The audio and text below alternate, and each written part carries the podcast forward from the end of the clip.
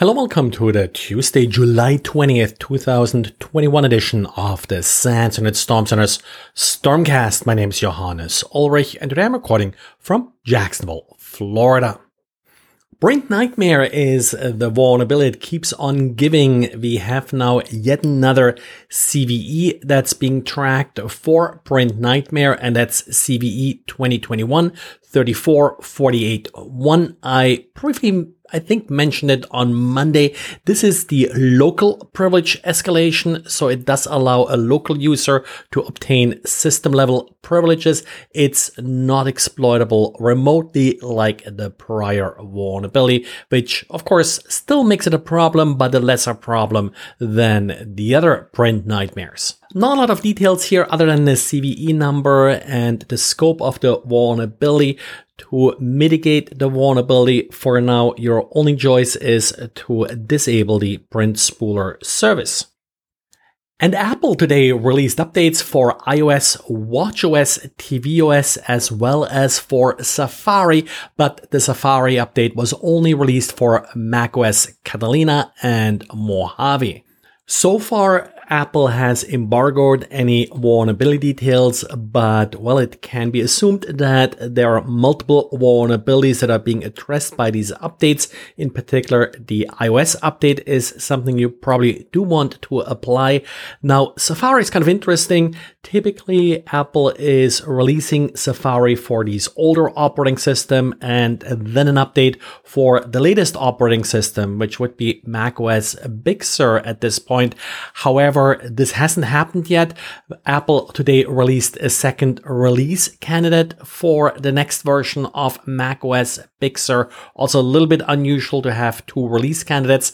Likely something sort of, you know, came up uh, in the last sort of uh, sanity checks uh, before they got ready uh, to release this. I would expect an update for macOS uh, to be delivered maybe on Tuesday today or uh, later this week. At that point, we probably will also get more details about these vulnerabilities. Apple usually holds them back if there is a lot of overlap, which we typically have between these uh, different operating systems. And uh, since the macOS patch hasn't been released yet, they probably don't want to give anybody any heads up as to which vulnerabilities are going to be patched.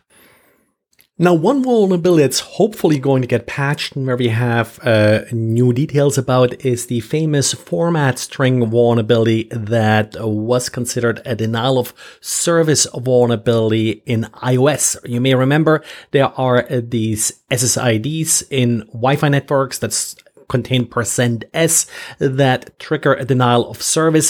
Well, according uh, to a blog post by ZecOps, uh, this vulnerability may actually be exploitable for a remote code execution. And according to the blog post, also a patch uh, was promised for this week. So makes sense that today's update for iOS will patch this vulnerability.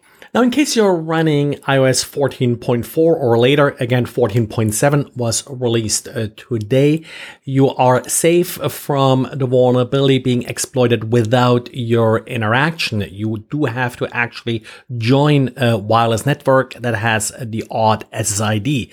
If you are running iOS before 14.4, then the vulnerability is exploitable even if you are not willingly joining the network because iOS will continuously scan for open wireless uh, networks. And in these older versions of iOS, uh, the exploit will be triggered even by these scans that happen in the background.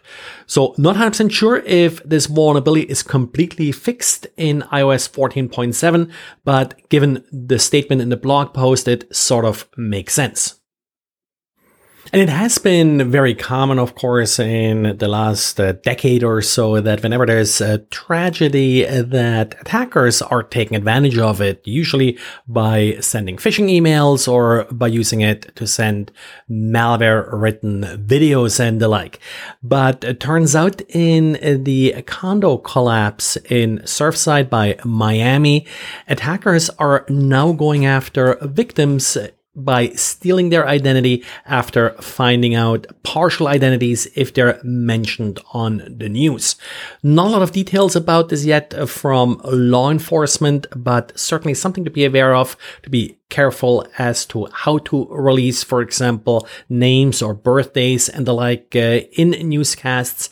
At the same note, also, of course, with all the floods in Germany and uh, Netherlands and Belgium uh, this week, if you run into any scams related to that, uh, please uh, let me know.